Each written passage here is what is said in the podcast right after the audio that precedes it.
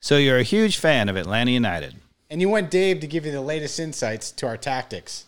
Pineda, five in the back. Are you kidding me? Or maybe you can't F and believe we signed Dom Dwyer and you want to hear Mikey Dobbs rant about it.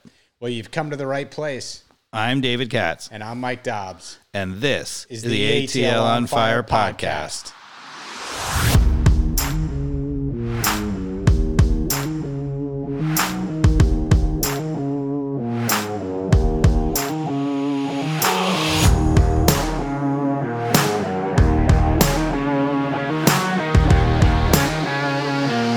welcome back, everybody. It's another episode of ATL on Fire, and uh, we're hopefully uh, it sounds like we're broadcasting live now. We'll post this on YouTube later, uh, a little bit edited.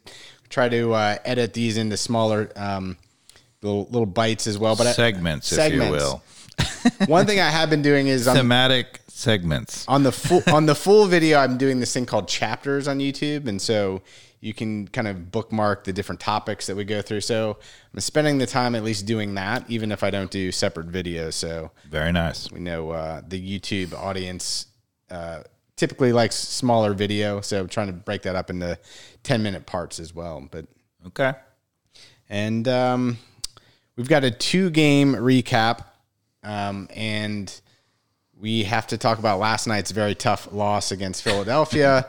Oof. And uh, the comeback win against DC United, the bottom of the table team that we still had to struggle to uh, to get the win against. What? You mean we didn't wipe them off the face of the earth? No. Oh, So Dave, that's not a good sign. I like I said the the DC United game I watched on replay, um, but I was in that fishing tournament. Believe it or not. Yeah, did you win? We did not. We did not win, but it you know it was like a checklist bucket list thing up on Lake Hartwell. How many fish did you catch? Caught about four, but none are were big enough to weigh, and probably missed about five or six that uh, came off the line. Fishing story, I guess, but Kind of like Atlanta United. yeah, yeah, it sounded like. Uh, Only caught a couple of small ones. Oh. so thank you for coming in hot and bringing some red Yes. wi- red wine. What are we drinking?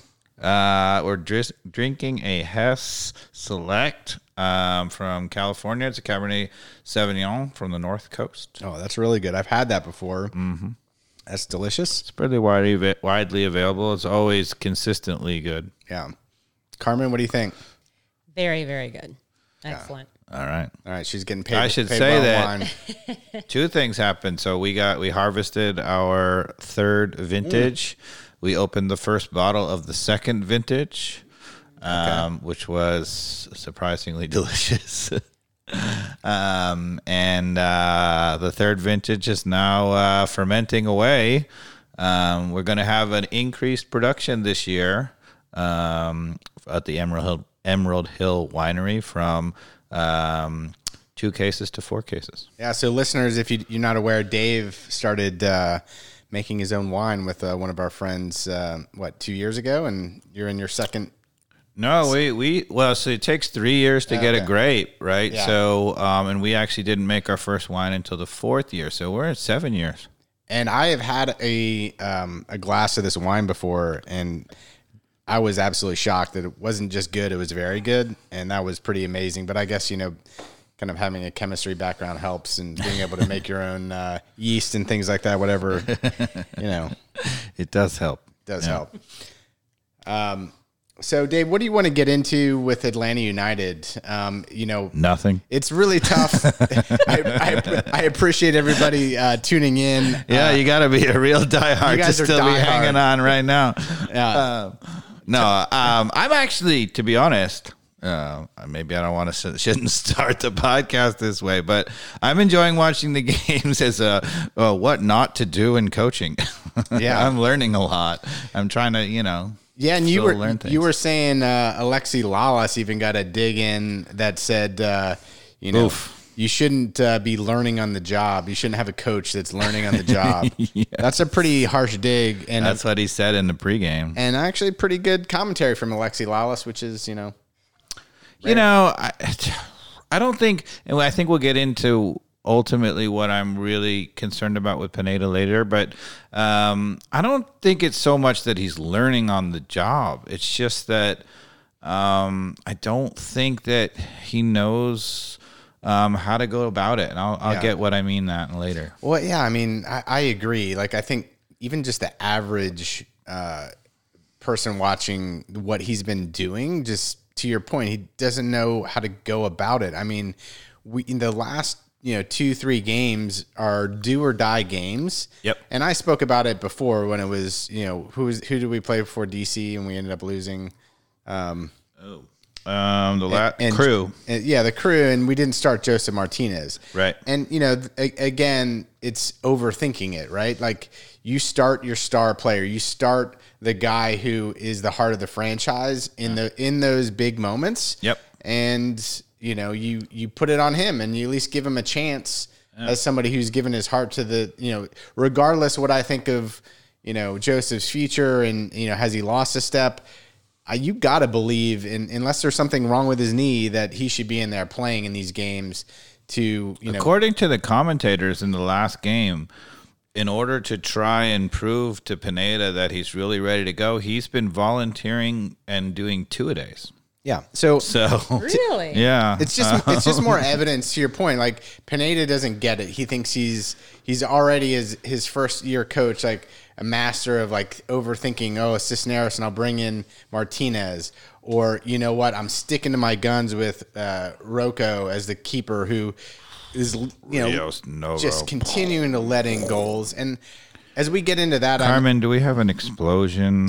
Uh, I can. yeah, there you go.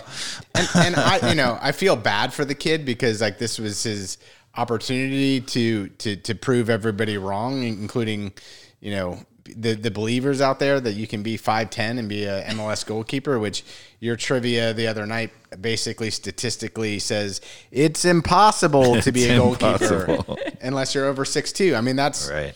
so the fact that You know, Velez, where he came from, you know, is is is basically leading Argentina, and there's a reason they let him go. Yeah. You know the the uh, Mexican goalkeeper I was talking about that was short and successful wasn't uh, Jorge Campos. Campos is who I was thinking of. Uh, He's relatively short, right? Like Oh, he's- he was real short. yeah. So that's who I was thinking of in the last podcast, not uh, Choa. Not Ochoa. Yeah, he's yeah. the current goalkeeper Yeah. who's big. Yeah. Okay. I got you. That makes more sense. Right.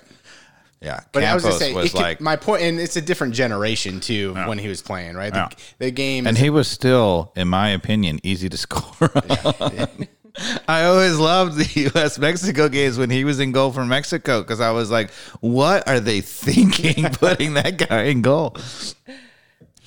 so let's start with um, with what you want to talk about DC United. Yeah, let's start at the very beginning. Um, do you want to go through some highlights? Where do you want to begin? Um, yeah, I mean, we can just go through it. Um, This was a home game too at the Benz. yes. And uh, did you make it, or who who all went to? use our No, I couldn't go because um, I was coming back from uh, my son had a tournament in Birmingham, which Okay. they won. Nice, Won the whole thing. Yeah, excellent. 18 goals for, one against. Wow. Got it done. That's impressive. Yeah. At least you're watching some good soccer. Yeah, they score just they scored some amazing goals actually. Um, relentless. I mean, they've Yeah. got some real attacking options, but um, yeah. And because they have so many attacking options, their back four just sits at home. Anyway, so good on GSA, Coach Wayne. Right, he's got it right.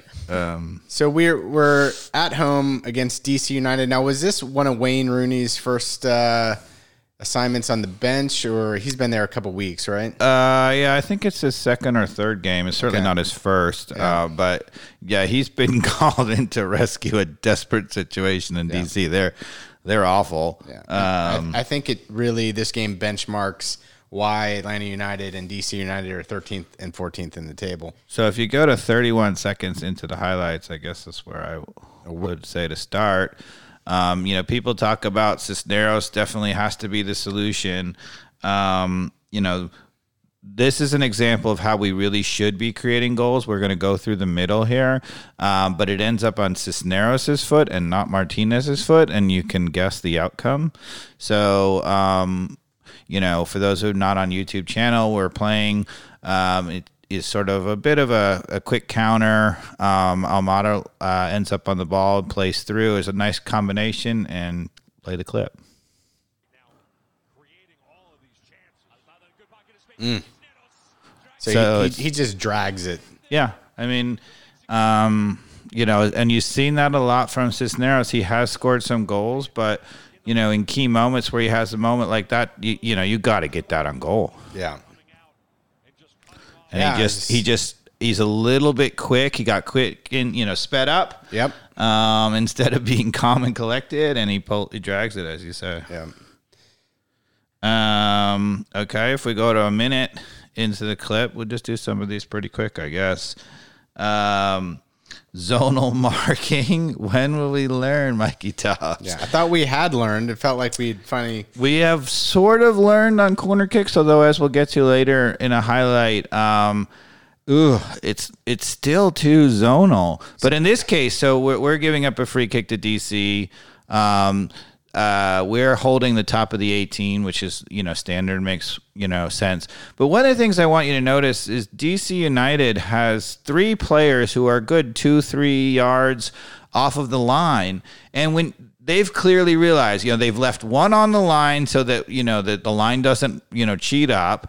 And they've realized we can drop three off. And, you know, what I want you to notice, so what's going to happen on this play is those three guys are going to run through and are going to be wide open. Now we get to the ball first, we clear it, it comes out, and this ultimately leads to the goal that we give up. And I'll talk about that in a minute afterwards. But when what I want the viewers to first watch is watch the runners go through. They're not bumped at all, and they have a clean run through. And when you give a player a clean run through and a timed run, they're going to be dangerous. So play the clip. I mean, look at the t- three runners who are wide open no, in the box. No body on body. Nothing there. So we clear it. And, And you do, know, do you think if uh, Rocco was maybe six inches taller, that maybe you get a hand of that? yes. Uh, we keep talking about that. Yeah. I mean, it, this How is. does Pineda not see this? And I know you want to champion the kid, and you know there's there was some there was some guys that were um, posting some warm ups of uh, Gudino, uh huh. and they're trying to make a big deal of the fact, like you know, the shooting drills where the Yeah. goalkeeper is basically like a glorified cone. Yep. and you know he's just kind of like stretching and not really not trying at all. They're like maybe this is why Gudino hasn't got any minutes, and it's like that's not how it works. Well, this is going to be a theme of tonight's podcast is Rios Novo, but I'll give you the quote um, if I can pull it up. Um, in the AJC, um, Doug, our friend Doug Roberson, um, says that Pineda hinted that Raul Gudino signed as a free agent after the season-ending injuries to Brad Guzan and Dylan Castanheira may get a chance Sunday at Portland. Gudino, who has played for Club America and the Mexican national team, has yet to make an appearance.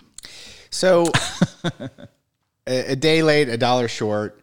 Uh-huh. Now the the question is, I, I'm assuming right, Bocanegra is the one who targeted this goalkeeper and brought him in when Guzan, Sure. Guzan went down. Sure. Yet everyone's like Boca sucks, and I don't know. Like, it- what if this keeper's good? And P- Pineda's just chosen to not start him because of whatever he's seeing in practice. Maybe there's like a Mexican cultural thing. I don't know. But it just seems really weird that out of all the tinkering that we've seen from Pineda, tinker, tinker, tinker, he isn't giving this guy one stinking minute on the in a real Right. game. Right. Yeah. What, seriously, what the fuck? I'm sorry. I gotta. I don't like to cuss on this. We went strong. Yeah, I, I, I come on. He's heating up. Yeah, He's on fire. we're at that point in the season. Yeah. It's over. It's on fire. I'm uh, tempted to give you my full, you know, end of end of podcast analysis, but I'll hold off. Yeah, hold on. 'Cause- yeah, um, but yeah. So in this goal that we give up, right? We've cleared the ball, right? DC United gets it. I mean, he's literally taking it off the chest, and he sort of volleys it, but he's he's like on his heels. He gets absolutely no power on the ball. He's a good, I don't know, seven yards outside the 18, and Rios Novo gets nowhere close to it, right? I mean, that's just appalling. I mean, you got to save that. I mean, there is zero, you know, sometimes you can say, I don't know, maybe, you know, but Yeah. you got to save this. And people and the, the commentators were like, you know, good goal, but I mean, there's no power on this whatsoever. Um, you Yeah, got to get to that. Sure. Yeah, and it dips and it takes a little. Def- it does take a deflection actually, but um, yeah, I think that's what made it hard. Is it actually did take a deflection, but you know, Yeah. get up if he's six inches taller. So what I was going to point out, you know, this keeps happening, right? Against the crew, he got a hand to the ball and pushed it into the side netting. Against Red Bulls, he should have saved the one up the middle. The first goal against Philly, the third goal against Philly, the goal here, right? By my estimation, in the last three games, that's five he should have saved. Five, Mikey Dobbs. I know. right? I mean, in three games, right? everybody else is seeing it. I feel bad for the kid. I really do because he's getting lit up on social media today. Um, from from what I've seen, so you, know, you hate to see that. yeah, you hate to see that, but. It is what it it's is. a professional game, and you know he's not getting it done. No. I, I love the kid. You know, good for him, but uh, I think he's in over his head. yeah, Um, hundred percent. Here's my question: Is he good with his feet? Because that's what Pineda keeps saying. I don't think so. It's not special with It his doesn't feet. seem like it. He's not it? special, and and honestly, what he's doing when he's trying to overuse his feet, and he comes out right, like because he's mm-hmm. he's trying to play as like a he, he's trying to plus up the team by s- pushing up and being able to play with his feet and press the the backs forward like that. I guess is the theory of like what advantage he would bring because he you know, when he does that, it's like, oh my gosh, like when they give up the ball, like these teams could totally chip him when he's. Oh yeah, he's run- I mean, it's several have tried. yeah, and it's it's just a matter of time if Yeah, it's you just know, a matter of Pineda time. just keeps starting, in which he might. Who knows? It's just stubbornness, right? I mean, you know, you get. I mean, as Pineda, you get you know way more access to these you know highlights than we have, and uh, you're just looking at those from all the angles, and you have to be like, it's so obvious, and it you know we weren't talking about it for a little while. I mean, early on. Um, you know, it really wasn't costing us as much, I don't think, but it's become so obvious. We just keep giving up goals, and Yeah. it's a good. We're at this point, we're probably at seven, maybe seven goals that he's Yeah. cost us over the Yeah, season. and I think- uh, over his part of the season. One of the listeners, Bo, was saying uh, his GA for the season is forty. Yeah, Yeah, not good. Not good at all. Um, so at 152, we actually scored as you're about to play it. Um, one of the things I, I, I will point out just about this goal, right? So it's a header off of Franco off a corner kick. And, you know, when we're crossing with the big guys in the box, Franco um, and Purata, um, and, and we seem to have done pretty well worked out offensive, you know, corner kicks, we're scoring goals. Yeah. So, you know, when people come back to us and say about, you know, what's the problem with the bombing down the sides and crossing it, we should be scoring those. But the problem is we're not crossing to Purata and Franco. If they were there all the time, then sure, that would be a viable strategy. And if you weren't actually in crossing all the time, or maybe Josef Martinez, who doesn't play anymore. Well, you know, people say Joseph Martina, uh, and you're going to see him score off a head, but he scores off his head. But it's not like I think people remember that because it's so memorable when he does. But that's not his his modus operandi, No. if you will. He doesn't score most of his goals that way. No, but he can get up and get a header, and that's a good. Well, frankly, the the one in this game was a gift and such sham, shambolic defending on Lennon. DC United, shambolic defending. What do you mean, Lennon had all day to cross. Well, I'm jumping ahead. And, yeah. All right, play the clip. Let's see Franco in a in a moment of happiness for Atlanta United. Franco, good header. Goalkeeper, no chance. yeah. Okay, and we move on to 239. We give up another goal. Um, yeah, I just want you don't even have to play the clip. You could just stop it at 239. Um, you know, Wiley is coming in, and you won't right now. You can't see; it's a little off the screen where the DC United player is so wide open. But Wiley is so pinched in; he's very close to Gutman, and the guy out wide is wide open. I mean, if you just play it for the next five seconds, you'll just see where he is. There he is. Pause it. Pause it. I mean, look at the gap between our we're playing three in the back, Mikey Dobbs, and we have a guy supposedly outside of that. And with three in the back, we are still pinching Right. in our outside back to the point where he's that wide open. So who are the three- Why in the world? So we've got Franco, uh, Purata, and Gutman is this three center backs in this Yes. this game, right? So yeah, Wiley is very much a a wing winger wing back in this scenario. Right. How has this guy got all that space? How? it's impossible. It and look at I mean, we have two defenders there. Just we've chosen not to have one go out wide and actually mark the guy running down the line. right. Do you think maybe Pineda hasn't told Wiley what his true assignment is? Which we've No, he has because in this case, Wiley has sprinted back from being up the field, and he sprinted right next to Gutman. So he's been told to get in, to get in, to get in, to get in, to close down the middle. And I'm like, why? Particularly if you have three center backs. I don't even think you should do it when you have two center backs, but you certainly shouldn't do it when you have three center backs. No, I mean that. I think you're saying what I'm saying, which is he's being told the wrong thing Yeah. by Pineda, which Yeah. is you know get back and out wide, right? Let Pineda or let Gutman stay central here, and you know make sure this guy doesn't get a cross off. Like that's your job is Right. to close the pressure there, and this guy I'm sure is going to get have all day once he uh, settles. So he it. actually passes it back to another guy who's also wide open who Yeah. crosses it and they score. Yeah. And in fairness, Franco doesn't do a great job. You know, the guy get to the guy runs in front of him to head for a goal. But when you give up really, really good open crosses like that, they're whipped in. It's hard to defend. I know that's why everybody is like a you know the- they're saying you know Franco and even you know Purata give up too many goals, but it's a symptom of everything else that's happening that leads up to it. I can hear somebody out there saying, "Look, you're being hypocritical, right? We get those crosses and don't get goals, and you're saying why is it so dangerous now?" But the guy he's crossing to here is what, like six three, six two, six foot, whatever it is, right? Um, and is clearly, you know, Kamara. That's that's his role, right? That's how he. It's the only way he can score. He's not going to dribble around you. And by the way, that was an excellent cross. Oh, it was a terrific cross. And- but Lennon's been putting in good crosses. Not like honestly though, like that's a good cross. That's a bent ball that's got a lot of speed to it. All you got to do is get any contact to it.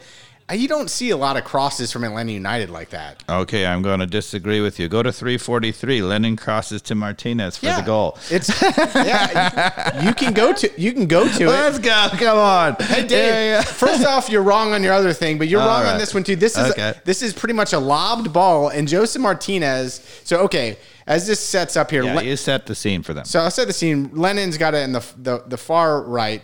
For whatever reason, he's still able to dribble to the end line and have all day to cross the ball. Like he really Terrible defending. terrible defending. There's like no pressure on him. He has all day, and he he plays a fine cross, but it's it's not what we just saw. It wasn't a whipped, speedy cross that had like an angle on it. He kind of lobbed it up, and Josef Martinez, for some reason, DC United let him have like 10 feet of free space around him. He just jumps up and generates all the power on his own yeah. and puts it in. Fair. T- totally different than what we just saw. Yep. And if you know if that was a good cross from Lennon, it would have just smacked his head and gone in. Because by the way, Martinez is wide open here. So if it was a fantastic cross, it would have been drilled at his head, and he would have just sunk it into near post or far post. And can you remind the viewers how many, what goal off a cross this is for the season?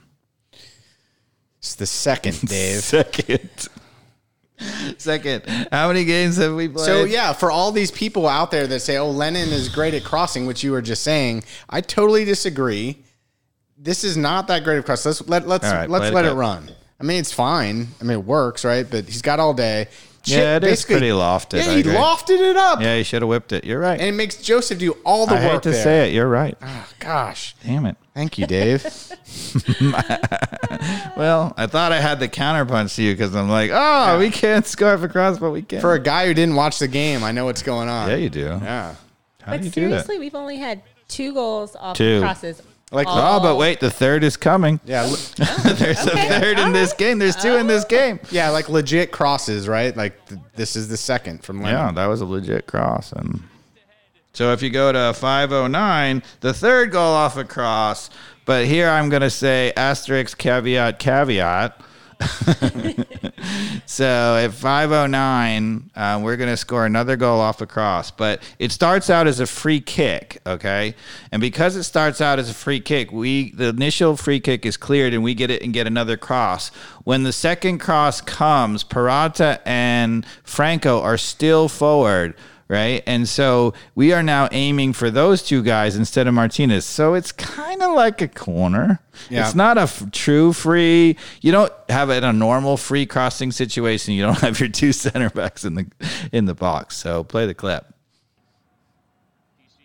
All right. So Lennon on the other side now. Purata. And if you let it keep playing, I want you to notice not only is Purata score the goal, but right behind him is Franco, and he probably would have scored if Purata missed. So, Yeah. you know, those are target guys who are big dudes who are going after the ball in the air. Um, you know, that makes some sense to me, but Yeah, and that's what one of the the the comments on the So- podcast was saying. When we have people in there and there's a good cross, Yeah. and there there's another example from Lennon. That's that's a great cross from Lennon. That's an excellent cross. That had pace and had a curl to it. still, you know, I was looking at it after what you just said. It still got a little loft on it. It wasn't as whipped in as the DC one. No, but I mean, he, it was also a longer cross. It was to the back post, so you Mm. know, it had to get a little air underneath it, and he was. I think he was uh, targeting those two guys too. So in that, in my mind, that was an excellent cross. Um, And I would say we're not going to show the clip, but in the in the Philadelphia game, late in the game, there's another one that we almost score on, and it's across to Dom Dwyer. And again, you know, if Dom Dwyer was your starting forward, then sure, right? Put the ball up in the air. That guy's an animal, right? Yeah. Um, you know that that makes sense to me, right? But Yeah. but not only is it we're starting Cisneros or Martinez, and so that's a not Dwyer or Franco or Purata, but then you add on top of that, we have a number of guys in our starting lineup who don't go and finish those: Almada, Moreno, Araujo. And those guys can score goals when you play it to their feet. And so when you're crossing, you're not playing to their feet by definition. beaten their previous two opponents 6-0, 6-0. So 12 to 0 goal t- differential. So the fact that there's a 16 to 1 goal differential that they've got now after this game against Atlanta United, Philadelphia might be good. Yeah. Well, you know, the interesting thing is, I don't actually like the way Philadelphia Curtin is not my favorite. They play extremely narrow, right? You know, they actually give a lot of the open spaces that we do too. Yeah. Right. And, but the thing is, they're designed to do that, right? Their entire team is designed to do that, right? Um, including, you know, the way they defend in the back, you know, when they do give up crosses, they don't have people up, you know, caught up. Even when they're narrow, those guys get out quick to, to defend. You know, they're designed to do that. It's it's a system. Uh, we do it by accident because guys are up the field and they can't scramble back. So even though I don't like Curtin that much, you know, it's not my favorite formation. It fits their team, Yeah. and they're designing to do it right. So I mean, one thing about Curtin is that he lost a couple of his best players. Brenden Aaronson was the star of this team last year. It was the Polish guy. He they're all gone, and they're still winning the league. Right. So um, that's really really well done. It's good coaching. So why can't I mean Atlanta United is just not playing as a team?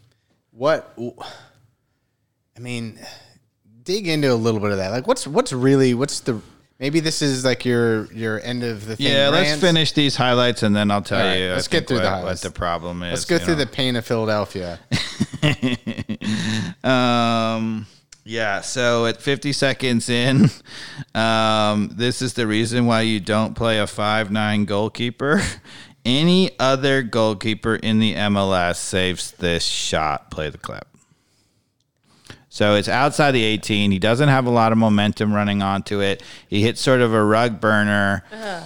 Right? You got to save that. Yeah. You can't blame the defenders for that. Yeah, I think I'd be mad at my 15 year old if that went in. Yeah. Troy saves that. Ouch! Ouch!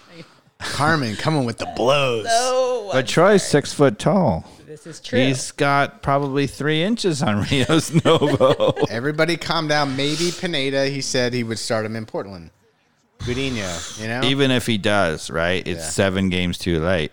So if you take seven goals off the table, and maybe the other goalkeeper doesn't make seven saves, but maybe you take five goals off the table. You take five goals Yeah. off the table, we're a playoff team. yeah. right? So just by fact of being stubborn and playing Rios Novo, even with all the catastrophic everything else, we're still a mediocre playoff team if he makes the right call on the goalkeeper, Yep. in my opinion. All right, what's next in this game? So yeah, I uh, I think they come back and score one here, right? Make it one one.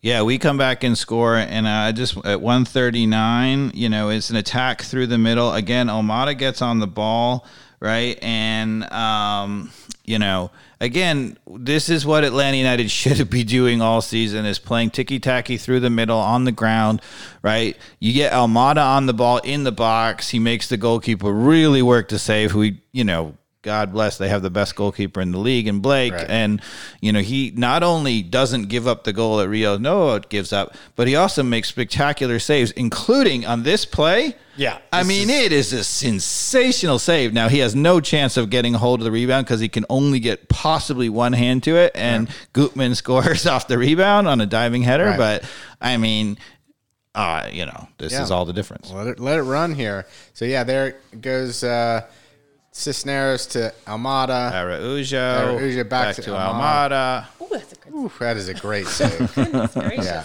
Yeah. yeah. I mean, that's where a big frame is just you know such a big difference. Yeah. I mean, look at the frame on that guy versus. I mean, it's everything. Yeah. I wanna I wanna talk mean, about two things. Do you think? Do you th- do you think that goalkeepers wear colors on their jersey for a reason? Dave, is I mean, sci- Yeah, to like, is- attract it, yeah. Is there a scientific like? yeah, yeah, yellow. Right. Yeah, it draws your eye to it, you- and it makes you shoot a little bit more towards the goalkeeper. I think- think there is some evidence for that. more color and more bot. You know, yeah. I mean, I think there's you know. If there's evidence there, then there's evidence for another so. another foot of jersey. Then yeah, I'm gonna hit. Yeah,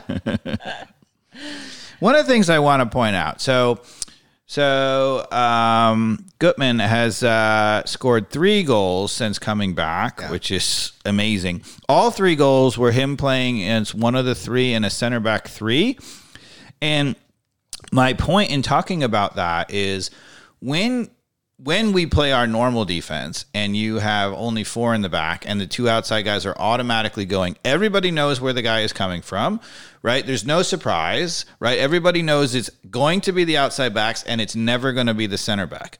When we play three you actually have a an opportunity for Gutman or anybody else to go forward right? Which means you can score that goal right? I mean, Gutman ends up in the six yard box there because he's one of the f- the middle three. He can go forward because if he doesn't, if they lose the ball, he knows that there's two guys back there. Yeah. Right. And that's part of the problem with their outside backs going forward is, you know, we lose the ball. They they don't know that other people are back there. So that's one thing.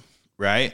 And then, and then two, right? It's a surprise element, right? So nobody knows where the guy is coming from. Is anybody going to mark our center back coming forward, you know, into the six yard box? Nobody's responsible for that. Maybe somebody does a great job and picks him up. Yeah. Right. But as you'll see on that, as you could see on that replay, you know, he just comes through on the rebound and there's nobody near him. right.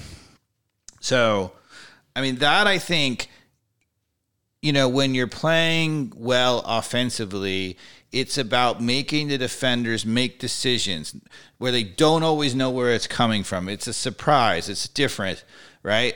Um, when you don't win the ball further up the field, one of the ways you can break a defense down is have a runner going through where it's not marked. But if it's the same runner all the time, you know, that coach has been coaching for a week. Oh, yeah, that's when we're going to happen. We know what the responsibility, this is what you do, fine, done. Yeah. Done. Now, Well, before Here's- we go on, real quick, some people in the chat have said that, that we're not playing as a team, and folks are kind of playing Hero ball. hero right? ball. Right. Do you, Well- are y'all seeing that? Yes, I mean, but this, you know, uh, there's a there's a tendency to blame players for hero ball, but any team, as soon as it truly goes south and you start to get frustrated, you give up terrible goals all the time, then that happens, right? So. And it doesn't matter. I've seen it even happen to great teams with team players who will pour their heart out for you, whatever. No team can withstand giving up cheap goals. Yeah. And I mean, the only hero ball that I feel like I see is it, you kind of have to let it run when you have such a, a talent is like Araujo. Araujo, yeah. You give him give him the the the flexibility to take a bunch of people on. But I think someone mentioned this in the comments too. What I hate about Araujo, and he even did this early on in the season before things went sideways. Uh-huh. Like even in little moments, he gets frustrated too easily. Yes. and he puts on his he put, doesn't have a lot of composure. and he puts on his pouty face. Yep. And that's just not what you want from leadership. I mean, the guy's 26. He's not a spring chicken. He's right, Right. in his prime. Right. And that's not what you want to be demonstrating as a leader on the team, which he is one of the older guys in the team. He came from Lille in Ligue 1. I mean, this guy should be the guy who shows the way for these younger kids. Yeah. And he's, you know, kind of giving payback to people unnecessarily. He gets these stupid yellow cards. Yep. I think he has the most yellow cards of any other Yep. Atlanta United player. and it's and they're all like stupid ones. They're not like fouls. Although Dom Dwyer got one off the bench again. yeah, you know, good for him. Uh, what I would say is that you know, if you have players who have tremendous character, the Roy Keanes of the world, right? Then maybe even when it's you know whatever, they're still going to be composed and do it whatever. Right. Um, the the average player, as soon as you're giving up cheap goals, is going to go, and I don't think you can really call them as not having character. It's just that's the way it goes. Yeah.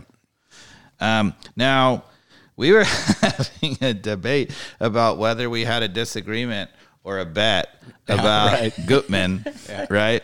So early on in the season, we were like, Gutman's getting forward into all these great spots. And I'm like, you know, we were worried because we're like, you know, part of the problem is he's getting on the ball with great spots and he's not scoring, and you'd rather have Almada or Araujo or whatever. Um, and I just kind of said I thought that he just looks like a classy player, and I kept saying that I thought he's going to keep scoring. Now, eventually, I decided, well, maybe not. If he doesn't score, he's going to score. But I think you thought he would never score. Is that true? I don't think I would say he was never Never score. score, no, no, I don't think I would say like I, that's where I think our our lines are divided. Like I mean, I, I, my point was I is uh, almost agreeing with the original assessment, even like Lennon and Gutman. Those are the guys like and, and even Wiley, right? Like when they get those opportunities from the uh, you know, bomb it down the left and they can get a shot on goal. And I would say Gutman's probably the best out of all of them. I will agree, Yeah. I will agree with you on that. But you know, you want your Morenos or Araujos in, in those situations, which that brings me to another topic. We, we've Pineda's clearly benched Moreno and said you're not Yes, you're not the you're not the solution. And yeah, again, it, it has to do with Pineda's lack of consistency and putting the best players on the field and saying, let's stick with the best players in the field for at least four games, Dave. Give me four games. Right? Well, like, I don't know what the matter get- You're at hinting three. it. I mean, I, I agree with you, and I'm gonna I'm Okay, gonna so say I'm- almost exactly what you're saying. Unfortunately, I'm unprepared, but I'm just going with my gut right now. I just, how, especially with everybody pretty much back healthy, other than Miles and Alonso and and Guzan, right? Like we've got the team back, Yep. and so, and that's been the case for the last you know three four games when it matters most, right? And so, how can you not? You want me to give it to you now, or you still want No. to finish the Philly let's highlights? let's just crank through this and get and get to the meat meat of where our heart is because right. this season is uh, is done, and you know we've got to start thinking about Pineda as the future or not. Yeah. 253, um, Carmen in the highlight package. Um, there's a counterattack from Philadelphia. Right. Yeah, right. Perfect. So if you're looking at this clip, that's Wiley, a very, very, very fast player in white defensively. And uh, I don't know who it is for for, for Philadelphia. Maybe Gaz, Gaz. I can't pronounce his name from Hungary. uh, but anyway, uh, who do you think's getting to the ball? I mean, in this situation, it's tough because Wiley isn't in full stride where the Philadelphia player is. Wiley's a little closer, but he's at an angle. So you feel like it's going to be almost 50 50 by the time it, it, it mm-hmm. happens, but you're going to go advantage Philadelphia because he's got a straight line on the ball. Yeah, So if maybe. you so if he can get a toe to it, I don't, and I honestly don't remember what happens here. So I'm just Yeah. looking at this frame. So Wiley's going to come over. It looks like he can get there first, or Right. at least at the exact same time. And he's so worried about getting beat because there's no one else behind him Right. that he pulls out of this challenge. Play play it for the next five seconds. Oh, See, He had, stop it. And he had three people in cover, all bombing back. Yeah, but this is part of the snowballing effect, right? You know, in a no, any kind of normal defensive play, if you had anybody else back, he goes in all out and he makes the challenge, right? But you see how he hesitated in his mind and he pulled out of that challenge um, because so for those of you who aren't on YouTube, it's it was Philadelphia running towards midfield on a counterattack. Wiley is the only one back because I think it was a corner, um, and we for. God bless us, only leave one guy back on corners, and he can't make that challenge. He goes to to to, to make the challenge, he hesitates, and then he backs out. And at minimum, I mean, he could have just kept his feet and blocked him from doing anything. I mean, there's no way that. Okay, now pause it again. Pause it.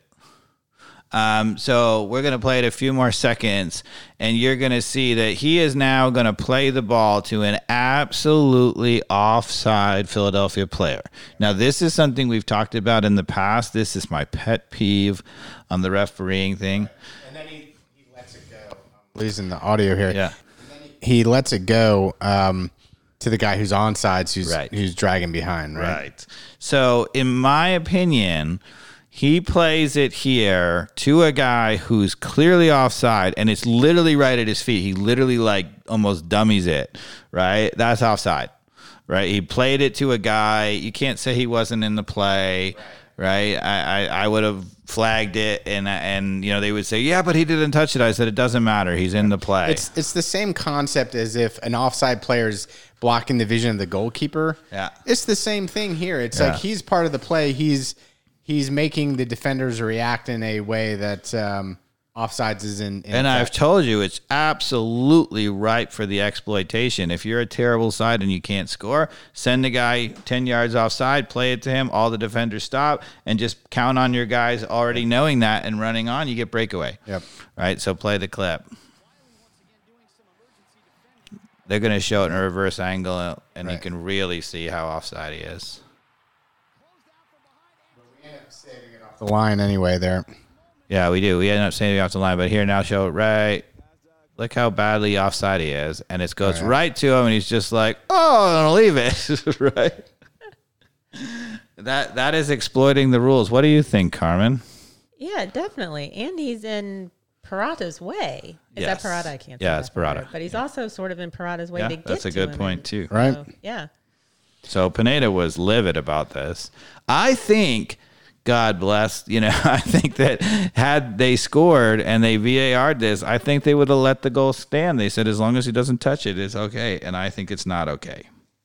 It's not okay, Mikey. We'll, we'll never know. What MLS All right. refereeing and VAR would do. Yeah. 343. Corner kick. So this is the dying seconds of uh, of the half. This Uh, is yeah, uh, keep going a little further. this is when I uh, stopped listening on the radio. I was like, oh, it's going to be one-one at halftime. Just go a few seconds further. You're almost I was like, if we can get the tie, if we can get the tie, I'll be happy. We're on the road in Philadelphia, a team that's better than us. there. You go. I was just kind of hoping for a tie at this point, and then Yeah, you know, we dominated, you know, a large spell of this first half, right? They gave up the first goal that never should have given up because Rios Novo should make the save. Yeah. Then we score right to get it back. But anyway, we're we're at one one here.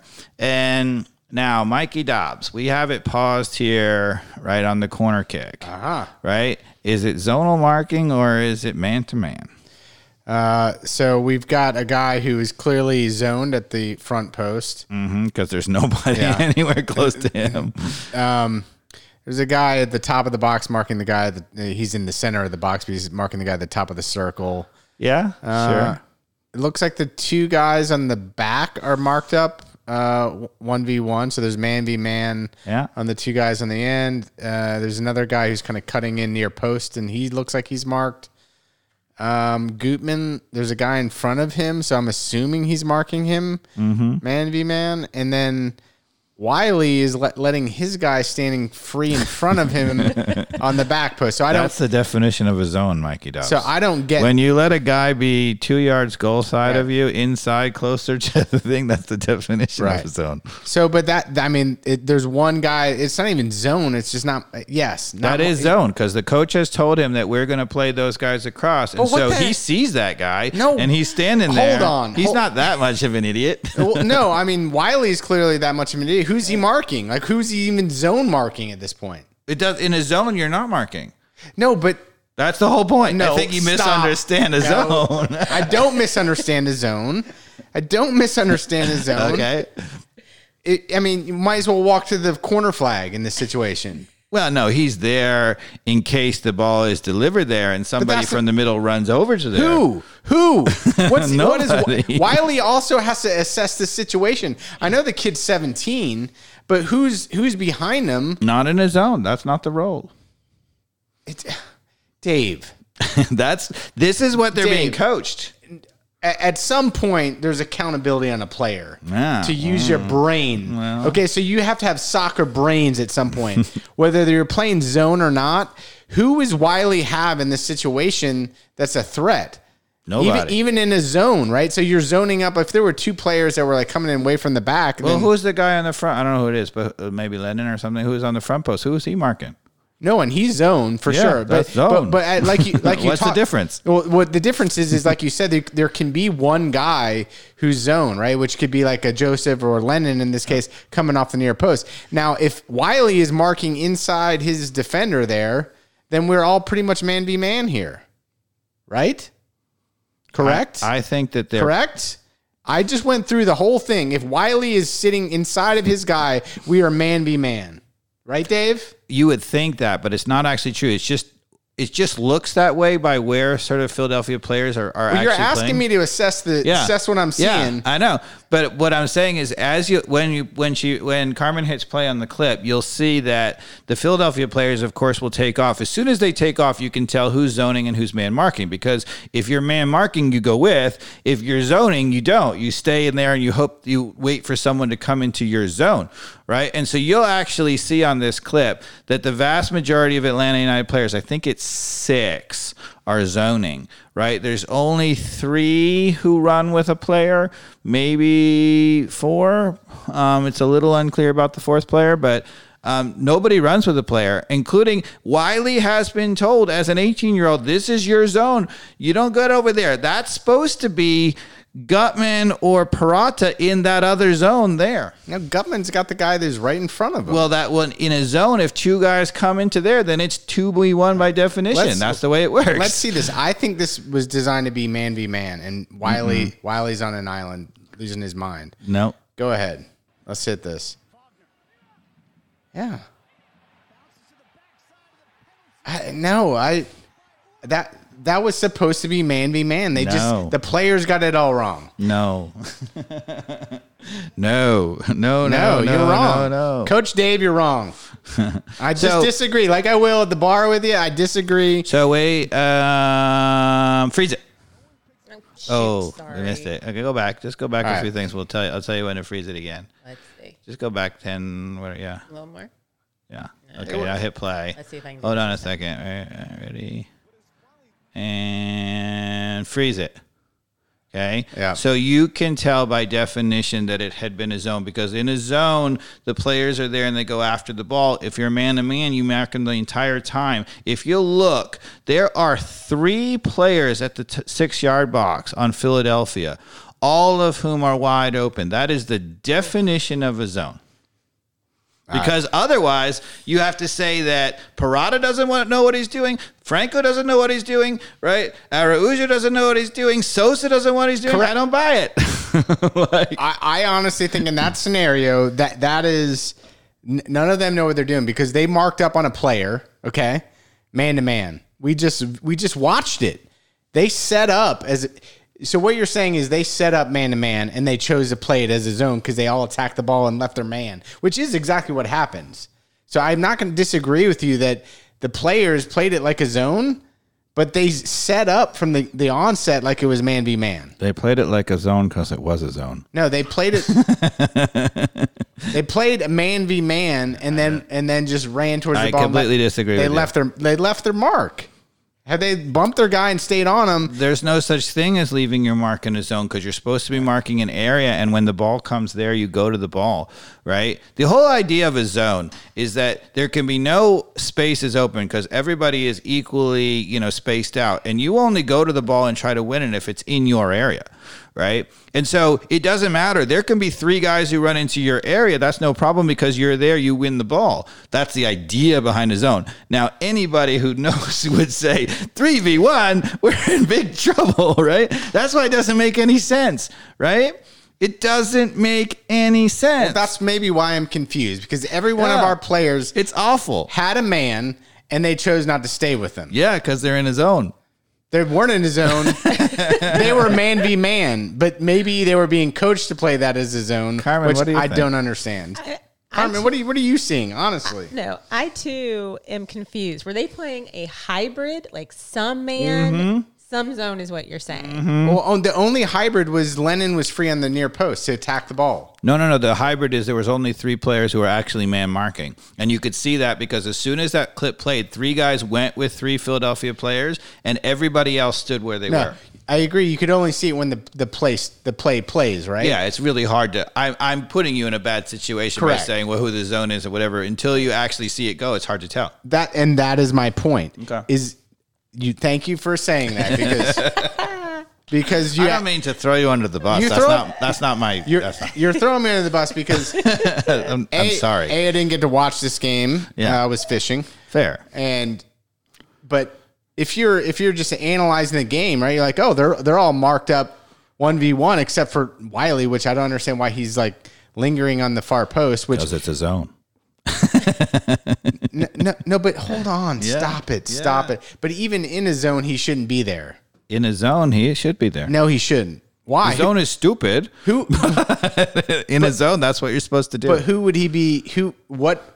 In a zone, though, you also have to read the. So the idea- in, in a zone, you also have to read the setup of of the situation, and there was no one where that zone position could have been helpful. Yeah, well, in a zone, you you're supposed to stay there so that um, you know maybe there's nobody there at all. But let's say it gets deflected and it goes there, or maybe a guy makes a bent run around the far post, and now he you're the guy who's waiting there for that run. But you're supposed to stay there. That's the whole point. I know, but no one was gonna be there. Yeah. No one could have possibly. been Often there. nobody is going to be there, Mikey Dobbs, because you know anybody who sees you know a good coach who sees that the other team is playing a zone, all you do is overload the zone, right? So if you're playing, you know, you're a football fan, right? So if you're playing, Football is in soccer. no, Yeah. uh, as in American football, No, I stopped watching in 2016. Well, you've watched I don't know the if you remember game. 28-3, but that was the last time I watched. Yeah. So if you have a zone, which happens a lot in the NFL, it's really hard to cover man to man, right? They usually have some guy trying to cover man to man, and then there's somebody zone to pick that up. It's like a free safety or something, right? But if they play a bunch wide receivers, right? So they let's say they play four or five receivers all on one side, and you have a zone and you only have one guy over there, right? The defense is always going to audible out of that and change, right? They're never going to leave the one guy trying to mark five guys. But in a zone and a corner kick in in American in in uh, European football, soccer, right? You don't you can't audible out of that, right? That- That's the that- whole point. No, no, that was my point. Is anybody who has soccer brains, which I'll give Wiley a little bit of slack here, should have realized he was no good sitting Yeah, well. sitting outside playing zone on no one Yeah. that could get into that zone. That's my point. But that's not what the coaches are telling them. Their coaches are like, "This is your Some- area." And you sometimes this area. what the coach told you and what reality is are different than what's being a good soccer Sure, player. but why would why would the coach tell you if it's bad? because this coach is not a good coach. I mean, I always go back to um, uh, Benitez when he was coaching Liverpool, right? And he he was one of the pioneers on zonal marking defensively, right? On on free kicks and corners. Rafael Beni- Yeah, Rafael Benitez when he was coaching Liverpool, and you know, he's like, zone is much better. We don't get picked off. There's all this chaos that goes on, and the zone is the only way to defend it. And the journalist uh, said, Yeah, but you've given up by far the most goals off of corner kicks and free kicks in the league. He says, Oh, and he walks off the, you know, you know, um, don't ever let actually reality get in the way of a Don't good let system. Stat, don't let stats bother you. Yeah, like I mean, uh, Did we And even- speaking of stats, Yeah. how many goals have we given up on set pieces this year? Oh man. Ooh. I'm gonna guess like uh how many games have we played? What are we at? At at least twenty, right? At least 20, right? right. Yep. So I'm gonna guess um twenty five goals. oh, No, that's no, high. That's, that's high. really high. Okay, what's the number? We've given up twelve. It's leading the league, I would I mean we just I feel and like and none of those have been on. Um, at the beginning of the season I just felt like all our goals were set pieces. Yeah, we talked a lot about corner kicks. It's really and, bad. In a typical Premier League season, if you lead the entire league in giving up goals, it's somewhere around 10. The really good teams on free kicks, they give up, their teams that give up like two, three, right? I mean, if you get it right, you get it right. And it makes a huge difference. You You know, two or Yeah. three and 12 is really big. That's a lot. let's let's get through this package of highlights here of us getting drummed four to one. Yeah, so there's only one more highlight. God bless. 459. I'm frightened. Yeah, Rios Not Novo. like, uh, Rios Novo. Okay, so what's going to happen is Philadelphia's going to cross the ball. It gets headed a mile up in the air. Any goalkeeper who had any height would come and claim. And he comes and absolutely obliterates the Philadelphia player, gets nowhere near the ball.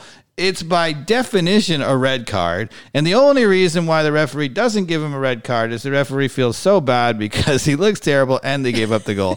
because he falls over, the ball drops down, and the guy just kicks it in the goal, Mikey Dobbs. All right, let's see this. All right. You're not going to be impressed. It goes up. What's All right. No. I did watch this earlier, and why? I mean, why did Rios Novas come out for that? As a five nine goalkeeper, you cannot come out for that. That's what it is. But a good goalkeeper would come and claim that. Or a up in the air, tall million- one. yeah. Yeah, But he absolutely obliterates. Watch how he hits the Philadelphia player. I mean, he punches right through him. yeah. Oh. Yeah, but if you're a big player there, you get away with that because you're just a big player. Sure. But, But when you're a little little guy who punches somebody in the face, but he gets nowhere close to the ball, no, and the was- ball drops behind him for He wasn't. He, he was at least a second and a half late to that. I mean, that was awful. yeah, he wasn't. He was never getting anywhere close to That was depressing. Can we stop watching this highlight? yeah. All right. Okay. So So let's get to the. the- I'm just going to reiterate what I said before from Doug Roberson. Pineda hinted hinted that Raul Gudino um, may get a chance Sunday at Portland. you think? oh my goodness. You think? How long ago would I'm you so- have made that change, I'm- as soon as he was available, Dave. Like that's. Yes. I was so excited about the guy. I was Yes, because we were like, and we said this actually at the time. If you go Yeah. back in the podcast, we said, "Look, God, you know, great. We had Pineda. He bailed us out. Uh, Pineda. We had we had Rios Novo for Yeah, for a he- week. He bailed us out, but now we got a good tall goalkeeper. Right. Let's go." And and I said at the time, he is not our answer, right? Even before any of this happened. I was. I mean, I was excited about Gudino. I was like, all right, great. We got this this guy who's got experience. It was at Guadalajara he was at, and uh, Club America. his cl- no, I don't think so. Gudino. It said. Uh, Gudino, who has played for Club America Oh, and the. Mexican national team. That's according to Doug Roberson. Okay, then uh, there you go. Uh, either, either way, I, I expected him to get a start right away. At least once he got comfortable with the club, who is healthy. Give the guy a start, and Pineda Give him a chance. What, what I mean, what in the world could be going on behind the scenes where where this guy can't Don't even know. get a minute? I don't know. I mean, the, the people on Twitter happen to think he's not a good enough cone during the warm ups Well, for the strikers to shoot at him from the penalty spot. I'll take a six foot three cone over a five foot nine One thousand percent. uh, every time. I mean, you know, you hate to say that because you're like better goalkeeper, but it doesn't matter. You could be a twice as good goalkeeper, and you're still not as good at 5 nine than than a six foot three. Yeah, but I'm with Mikey Dot. He tinkers with so much. Ah, you Yeah. set me up. Why not? It's like, I mean, I have to say, dear podcast listener, Mikey Dobbs and Carmen have not been. I, this is not a setup. Okay. All right. But you're saying the exact same thing. So here it is. Right. So Pineda is always, always a few weeks late in figuring out a problem. Okay. So, I mean, this Rios Novo was a perfect example. The fact that he is now considering making a change is a little bit too late. But even more importantly, right? He has no ability to figure out which changes are wick- working and which are not. You know, for example, I'll give you an example, right? So Araujo, right? At some point in the middle of the season, he switched him from an inverted to a normal, right? Right away, he assisted the ball with his left foot Right. and he got a chance on goal. It looked like it was going to work, but he put Araujo right back to inverted. So maybe he didn't think that that worked. Maybe he didn't. But here's the thing. Okay. And this is exactly what you guys have been saying. When part of the problem, a huge part of the problem, is when you change so many things at once, when you do that, it's really, really hard to figure out which changes are working and which ones are not, right? If you're not really seeing the problem, right? Then, you know, if you were to see the problem, right, you make a change that you think you'll fix, that will fix the problem and you stick with it. But if you don't really see what the problem is, you're not sure, right? Then you have no conviction. You switch things back. You start switching this, way, and sh- shortly thereafter, you start becoming a tinkerer. The only thing Pineda is kept consistent is Rios Novos in goal. Yes. And this is a guy that's supposed to be analytical Yeah. that he he can't look up what you sh- you showed in three podcasts ago that 79% or 79 other goalkeepers in MLS Yeah. that are on M- an MLS team 79 other goalkeepers Mm-hmm. are over 6'2 which means really most uh, and I think you said like 99% of the starters are 6'4 Yeah, they're six three or six four. Yeah. Six three. I mean, you're five six inches. That's gigantic in any sort of sample size of what is relevant. So at the end of the day, in my opinion, coaches and coaching is about seeing and understanding, right? And I don't think Pineda sees or really understands. For example, if he really saw or if he really understood, he would have at least tried an experiment of not sending the backs forward all the time, or even even there have been occasional moments where we've looked mediocre the whole game. We've finally gotten a game tying goal or a go ahead goal, right, Mikey Dobbs? And he's still sending the guys back, you know, outside the, the Yeah. sides, guys bombing down the sides. And so if you can't see it and call it off then, that means you have no idea that it's causing us a problem. Yeah. Because even if you felt like it's such an advantage attacking wise that um, it's worth it, you would never do it if you just got a one goal lead and there's five minutes left in the game. You would just call off the dogs. He never does, which means he doesn't see it as a problem. I'm just I'm exhausted, Dave. That's it. I'm really exhausted eh, of where we are as a. as- so as he's seeing little things. He's switching things, some of which are working, some of which are not, but you have no ability to identify that because you're making too many switches, right? Or and he can't really figure out, and he's not really, he doesn't really know exactly what the problem is. So he's trying this, he's trying that, whatever, and you can't figure it out. Becomes tinkering.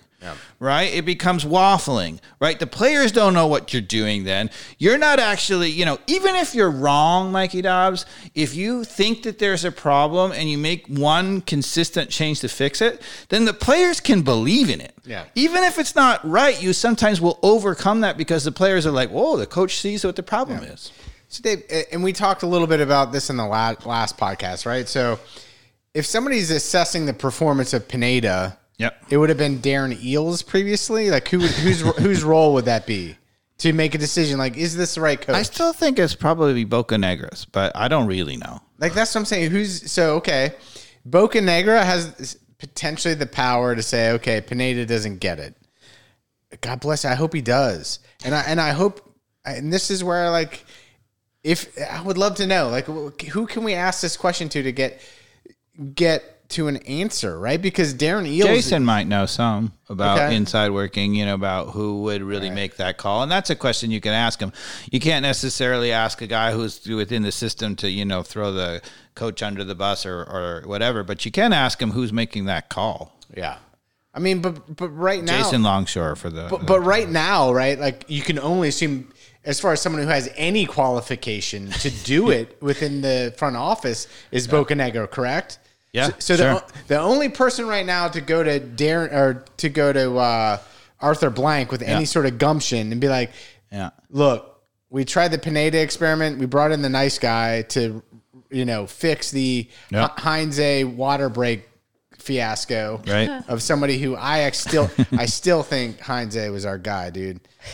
Dude, it's He's just- certainly better than Pineda. he's definitely. I better mean, than he's a Pineda. nut job. It's a nut- I, I like nut jobs. You know this. Uh-huh. No water for you. I love that. Oh gosh. That's how I grew up. You don't need water.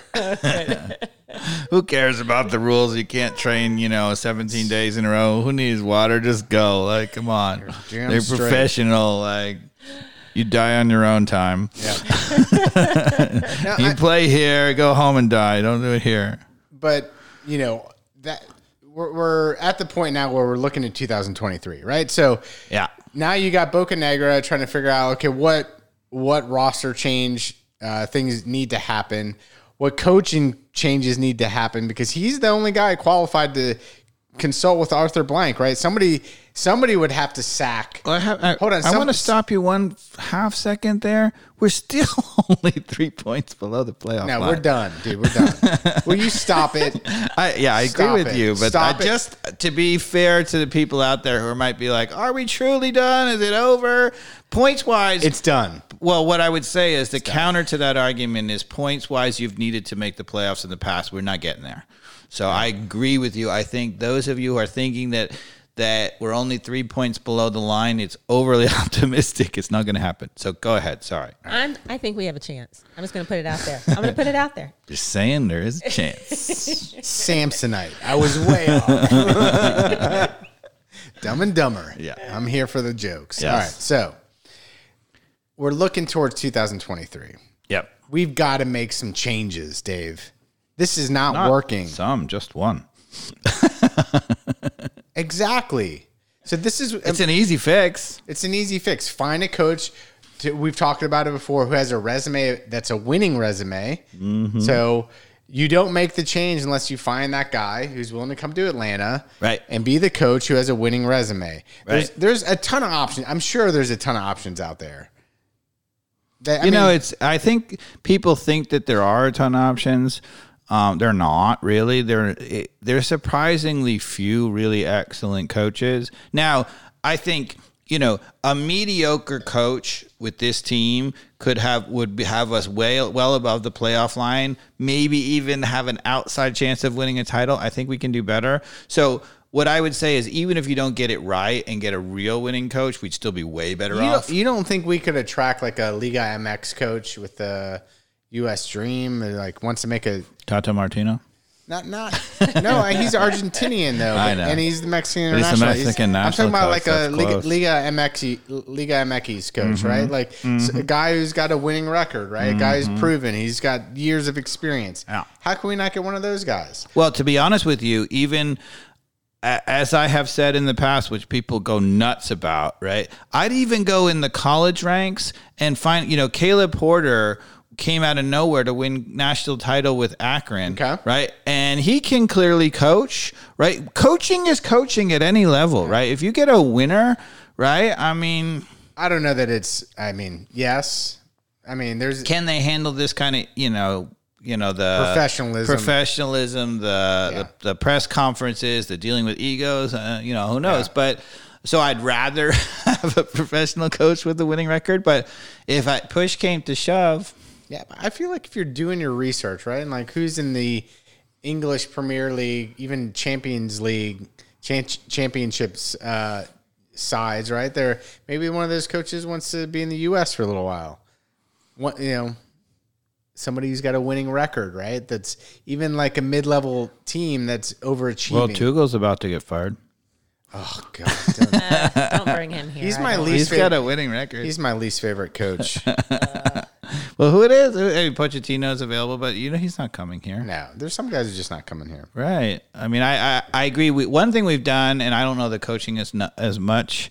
Um, you know, we've brought in a lot of players from the South American ranks, and I think that would probably be one place I'd be seriously looking is at the coaches.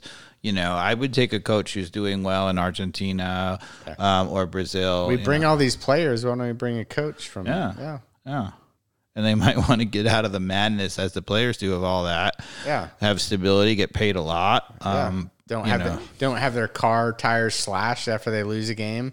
That probably happens down there. Yeah, but um, Tata's the obvious one. Why not? I know we talked about it. Tata's Bring not back. coming though. He's not coming. Why not? No? Uh, I, I What read- else are you gonna do? He well he he left Atlanta United because he said he didn't the the rigor of the MLS schedule. He's traveling so much, and that's why he Mm. took an international job. The coaching duties are much less in terms of like your schedule. Yeah. He's like, I, I can't be away from my family this long. So he was Mm. away from his family in Argentina. And so I think the Mexican international job affords him that private jet flight back to see his family more often. Sure. So I think that Yeah, the internationals they really don't play very often. no, they don't. So, so sadly, I think that's the X factor of why uh, Tata is not coming back. I feel bad. You know, I feel like we're letting down the podcast listeners because I really don't have the expertise of all the coaches down there, and I don't even know where to do a deep dive. I feel like we should be helping them, but um, you know. At some level, does it really matter anyway, right? Because we might come up with the best coach, but you know, Atlanta United is not listening to us. But um, I, you know, I've it to me, you know, for example, if we go back to France, right? Yeah. And we were talking about it last week, right? How nobody was just clamoring to get the coach that Paris Saint Germain got is beyond me because his record with every team has been super successful. Um, hello, you know. Yeah. Yeah, well, Um, I think Elliot has my positive outlook on life. He says, "Give Pineda one more season." No, No. we're not. No, no, No. no. well, if he goes, No. he also says Pochettino. is who he Because he's he's had enough of a runway here. He's had well, he's been here about a year, which means he's going to have a year and a quarter, right? By the time it wraps up, mm-hmm. and he's he's making such fundamental bad decisions. Yeah. You know, It's- you have to hard- judge. It's hard to bet on them. You have to judge, and you say, look, you know, people will say like, oh, you know, Sir Sir Alex Ferguson lost for three years in a row before winning, and you know, all these famous coaches did that. But you got to understand that those coaches took over a club that was in complete disarray with a squad that was not so good. Right? They didn't come into a club that has the most expensive roster in the league, and I think a decently composed roster. Sometimes just most expensive doesn't equal Right. good, but I think there is talent and composure. Whether or not that is complete talent to win MLS or not, uh, you know, you can argue whatever. I think it is. I think there is enough talent to win MLS with this team, um, but it's certainly not talent to be flirting with the, um, you know, last place. So there's a lot of lot of social chatter out there on turning the whole thing upside down. We got to Yeah. get rid of all the players other than like three players, you know. And it's like, Dave, t- No. talk some common sense into some No. people. Like this roster is not that Right. bad. Well, it's interesting, you know, because there's a tendency to throw the baby out with the bathwater, right? In that you see it's bad, it's gone bad, and then you, um, you know, you're just like the players have to be bad, they can't have the right attitude or whatever, and that's quite often true when you see a team performing this badly. Yeah. But every once in a while, you see a coach who is literally maximizing awful, right? And all you do is you have a new coach comes in, and it's you've seen it in sports. There are moments a new coach comes in, and boom, the team goes from like last place to winning the title in a year. Yeah. And and I think you know, and how do you know when it's that versus something else? But if you look at our team, right, you've got players who can just beat players like cones, right? I mean, Araujo has not been effective the whole year, and you can say that whatever, but he goes around players like cones. A good coach can use that. Right. Right. Almada is uh, an absolutely brilliant. He makes great decisions. As the season's gone on, he's had less and less good decisions to make Yeah. because you know the team is just falling apart. People aren't making the runs anymore because it's all you know terrible and whatever. And you got this weird anomaly of uh, M- Moreno, who Yeah. clearly is a very skilled footballer. yeah. And so when you look at that, and as a coach, you don't know how to. He doesn't know how to use his chess pieces. He does not. Right. Has no idea. Has no idea. Has no idea what to do with this team. So Dave, well, again, I'm going to just rewind. What would you do if you're starting against Portland? Yeah. You got you have this starting Oh, lineup. easy peasy. You have these. You have the starting roster. Yep. Who are you starting against Portland? Go, let's go through the eleven. Uh, Gutman at left back. He's No, let's go from goalie. oh goalkeeper Gudino. Oh, really? Oh. Why, why is that? because he's he is six Rocco. inches taller than Rios Novo. We got that out of the way. Move on. You know, and even if he's like a statue, terrible, you know, whatever, you still get you. There's no way that you played for Club they- America. he played in the Champions League. This guy in I Europe, know. and and he's played for a Mexican international start. There's no way he's like a stiff ogre, whatever. He may be not as great as we think he is, but he's still better than Rios Novo. Unless there's some sort of George Best story back there where he's getting shit bagged at the bar. Maybe, Maybe like, that would make sense to me. like that would make sense, right? But like, can we talk about it if that's the case? Yeah, if that's the case, you know, send him to rehab, and then, so then if you're if, if you're Pineda and you know something like that, then Right. you can't. You're like, I can't keep getting blamed for this. This guy needs to go to rehab or whatever. Right. You gotta do something. At least we're making up good rumors. All right. On from the goalkeeper. All right, Gutman, who I think to me is shown nothing but excellence. His defending is excellent. His positioning, he reads the danger, he gets forward, and if he were given an opportunity to actually read the game and go forward when it's on and don't go forward when it's not on, he'd be brilliant. Okay. Obviously, in the center back, um, I would play um, Franco and Purata. Right? Do I think that either of them are absolutely superior? No. Um, you know, there there is a reason that when we give up all these crazy things, they're not bailing us out enough, right? So I don't think they're great, um, but they are certainly serviceable. And if they're really protected, I think they could be great. We could have a great defensive. So who's going to protect them? So the two players you're protecting them would be Sosa and Ibarra. Okay. Right, I would have Sosa as a true defensive midfielder. Your job is to sit in and break up your everything. You, on the most dangerous player, you are, you know, the guy who's, you know, organizing and starting the recycling. And the first guy you get to organize with is Ibarra. You get to, I'm on the most dangerous guy, and you get to point to Ibarra who works his rear off, right? He, as the second guy. And if you have that, and they are dedicated to defending, right? Then anytime we lose the ball and they start to play out, first of all, we don't have the madness of somebody wide open because our two outside backs are not going to be going up the field like they were, right? At most, we will ever, ever, ever have one of our four defenders going forward. Okay. And I would give the license to any one of them to go forward, to be attacking. They win the ball, play it, and step forward into the midfield, keep going. But there will always be three back. There will always be Sosa sitting in front of them. And there will be Ibarra who's truly in the center of the field. So Sosa's on the most dangerous guy. He's pointing to Ibarra. We got three guys back.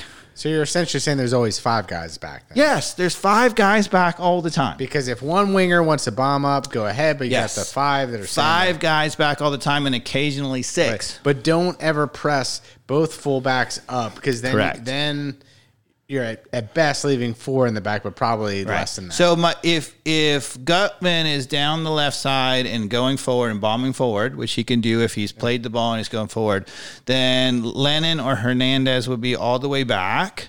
And they could sneak up with the play, maybe even get towards the outside of the penalty area. But depending on who's there, if there's a guy back there, uh uh you get on him and mark him because you're a defender, Mikey Dobbs. they, I don't think they're getting that directive. No, they're not getting that at all. Nobody's ever said to bother to tell them they're a defender, right? So I would, to be honest with you, I think I would probably play Hernandez because his natural instinct is to stay back rather than Lennon I bombing was forward. I was about to ask you that. As much as I love Brooks Lennon, yeah, who do you play as a right back? I would say Hernandez. Right. Yeah. Because he's defensive. And it's not because I don't dislike Brooks Lennon. Correct. He's just not set up for this team. Well, and Brooks Lennon could also be an outside midfielder at times and can Yeah. give you some goals. And late in the game, if you're down a goal, right, and you're bringing on the extra forward in Dom Dwyer, right, or Cisneros, a tall guy, then you could replace. You could replace Hernandez with Lennon, and now you have a guy crossing to two guys in the box who are big, who are sitting there. And if they're sitting back in siege mentality, then Lennon can be a weapon because he can serve a nice ball. So with Gutman being your guy who's got football brains Yep. and can attack forward, at least shows some Yep. capability of like having some finishing quality. Quality. What about Mosquera, this new guy? Mosquera is a, is an absolute change of pace off the bench. The guy who I'm going to bring on often in the 70th minute, and the defenders are like, "Oh my God, we have been watching you guys interchange getting all the time." they've been getting beaten up by Gutman the whole time. And we are honestly, we are going to keep them shoved in their own end because when we have our five guys back, they are not going to get past half field very often, right? We are going to recycle balls, recycle balls, recycle balls, right? Okay, so we keep going. yeah, keep going. So Almada in a free role in the midfield, Yeah. right? Your job is to find the pockets of space right and left in the center of So the he's midfield acting as a ten, really. a true 10. You get on the ball and you create, create, create.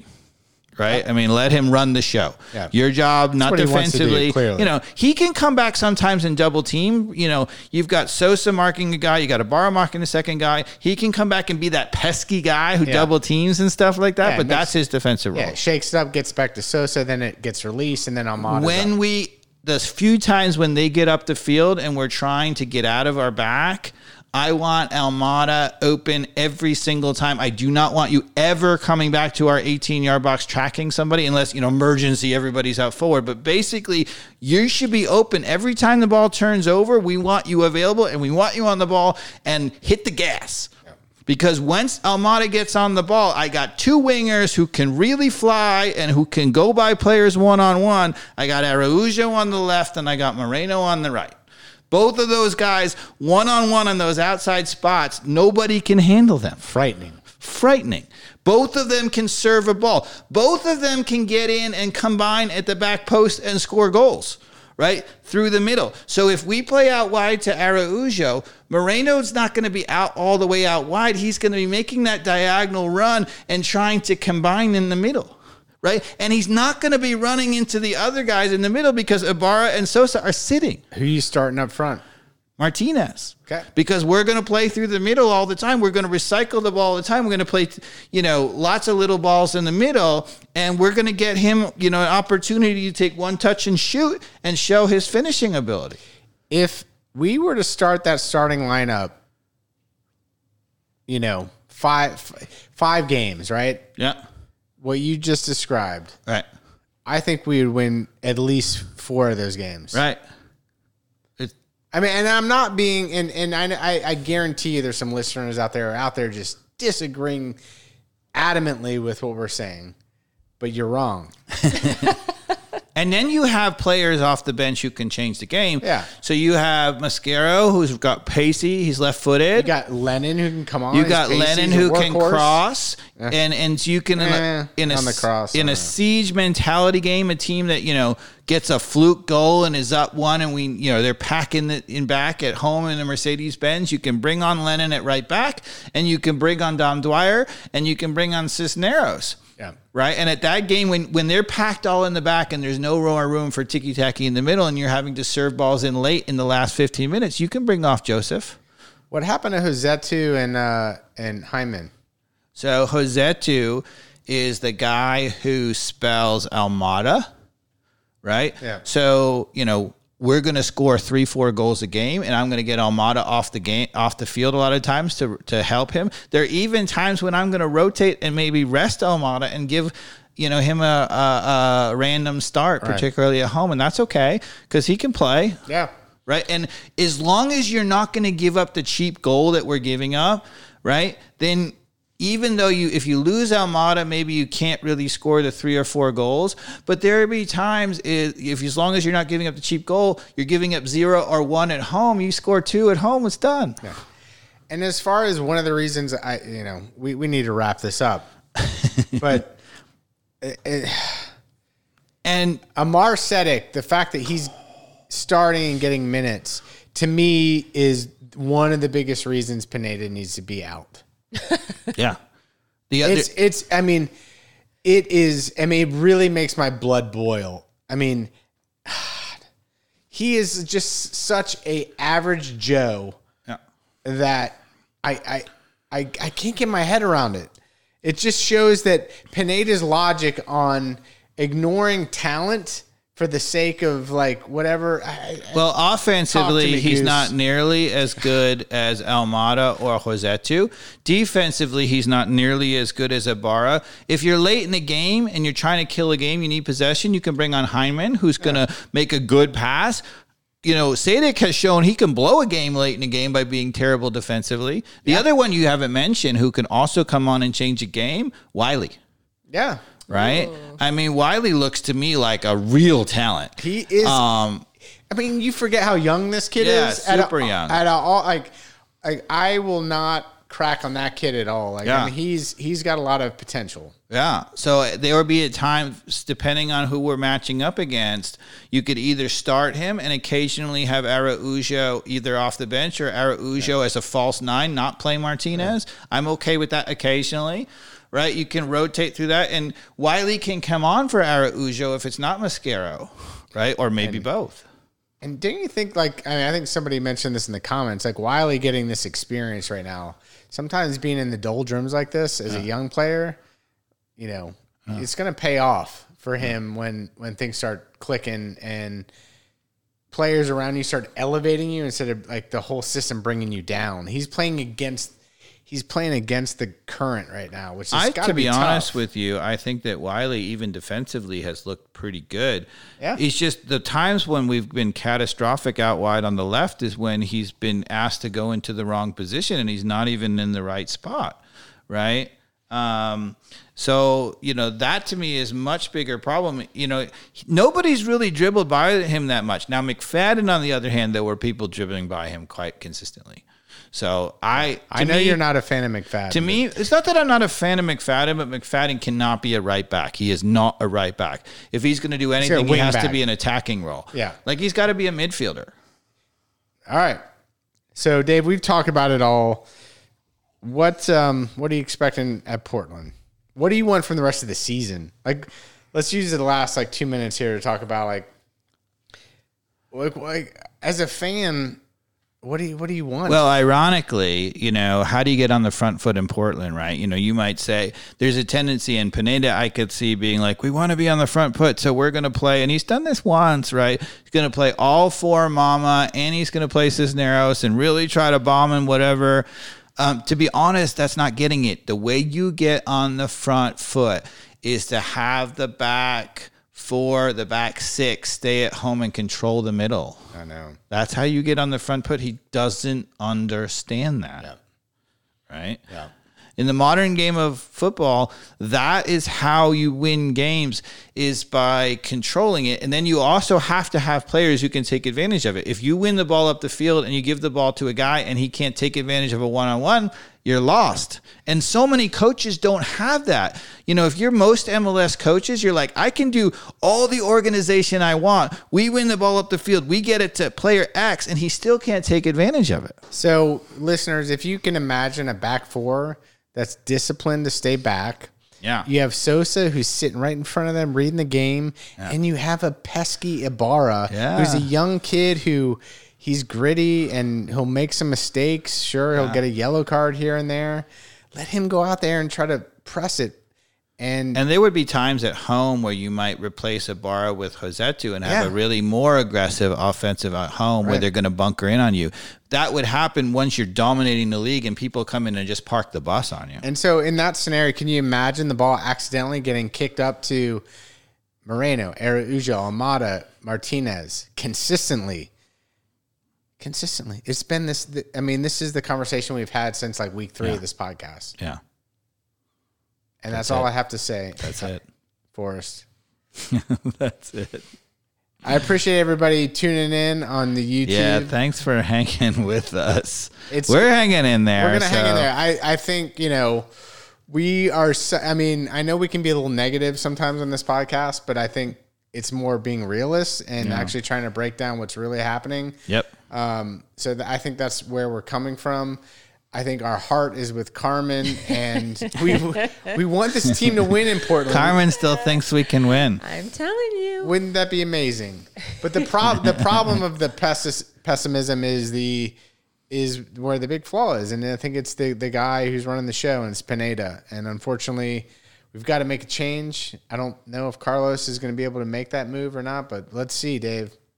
Yeah. Next, I mean this this weekend is the is going to be the crux of whether we're looking forward or not. Portland's not good. Um, they could be beaten at home. They're they're they're way down the table, but I just this team on the road can't win. We just can't win. Cuz and and the reason why you cannot win those games period is you cannot get get get any wins on the road when you're giving up cheap goals at home. Now, maybe we don't give up. Maybe, you know, one thing that could have been happening that we might not know with the five in the back, which I think is way better considering his crazy bomb up the side thing, right? Maybe the defense has gotten better and we're still giving up goals because Ro- uh, Rios Novo is just terrible. And so you switch to goalkeeper, you play five in the back, you don't give up that cheap goal, and now you finally get hang in there for a while, you might just have the opportunity for um, those guys to go win it. Now, that's not going to help you long term because unless you can win the ball up the field, this team's never going to win. But you might pull off an upset. All right, I'm exhausted. I'm actually going to say that if if he changes the goalkeeper, um, that we get some type of result, probably a tie on the road. It's not going to help us, I mean, oh, but it's better than losing. that is true. But literally, like, if he doesn't change the goalkeeper into the next game, like, I mean, well, I mean, he's already made his bed. But who says he's going to change the goalkeeper? Because if he was going to change the goalkeeper, there was evidence in the last three weeks that you should have changed the goalkeeper, and there was evidence from the very beginning because you know you can't play a five nine Well, goalkeeper in the MLS. That's evidence of why Pineda is so weak. yeah, it's not good. It's not good. He's so weak. So if he really he's stuck to his guns, he's the guy. He's he's at practice. Yeah, Rogo's my guy. Then why change it? Yeah. Why would he change it now? Why would he change if that's what he's got in his head? I agree. Just because I'm saying it on social media? Yeah. Is that what he's gonna Well, put- I think eventually he's going to bend to the pressure. He's seeing it Yeah. all over, and he's going to be like, and if you're a really good coach and you really know the you difference, you would never do that. You yeah. would never do that. yeah, I don't listen to And so, it, so this is going to be the evidence. He's going to start Gudino for the first time in, against Portland. Yeah, but he'll make is- two which- other changes. which is yeah, two uh, two other changes, and it's going to be evidence of why. Sorry, Elliot, this is not our guy. It's not our guy, and and I don't think you, you know, as much as I don't like Alexi Lalas, right? You know, he was like, one thing about Atlanta is big and bold, and we're going to spend the most team, most money in the league, and we're not going to have down years, and we're expecting to win all the time, right? That's the way we set ourselves up. And he's like, I, he's like, I loved it. You know, they came in, they won the league in year two, Yeah. right? But what's happened to that team since? You know, like what's going on with Atlanta United? And I think um, we had they did not do a good job with the turnover after we won the title. We couldn't keep the whole team because it was too expensive. There was salary cap, all kinds of problems. Um, uh, Almiron was gone. We did not do a good turning job turning it over. That next year after the championship, the players they brought in, they were a bunch of you know the Sheas of the world, Brek Sheas of the world, were terrible, but they recovered from that right? And they actually have put together an absolutely brilliant squad, in my opinion. Yeah. Everybody online disagrees with you, but I agree with you, Dave. so, All right, it's us against the world, Mikey Yeah. Dobbs. Thanks for listening. ATL on fire. yeah. Thanks for listening, everybody. We'll be back uh, in a week or two. Take care. Cheers.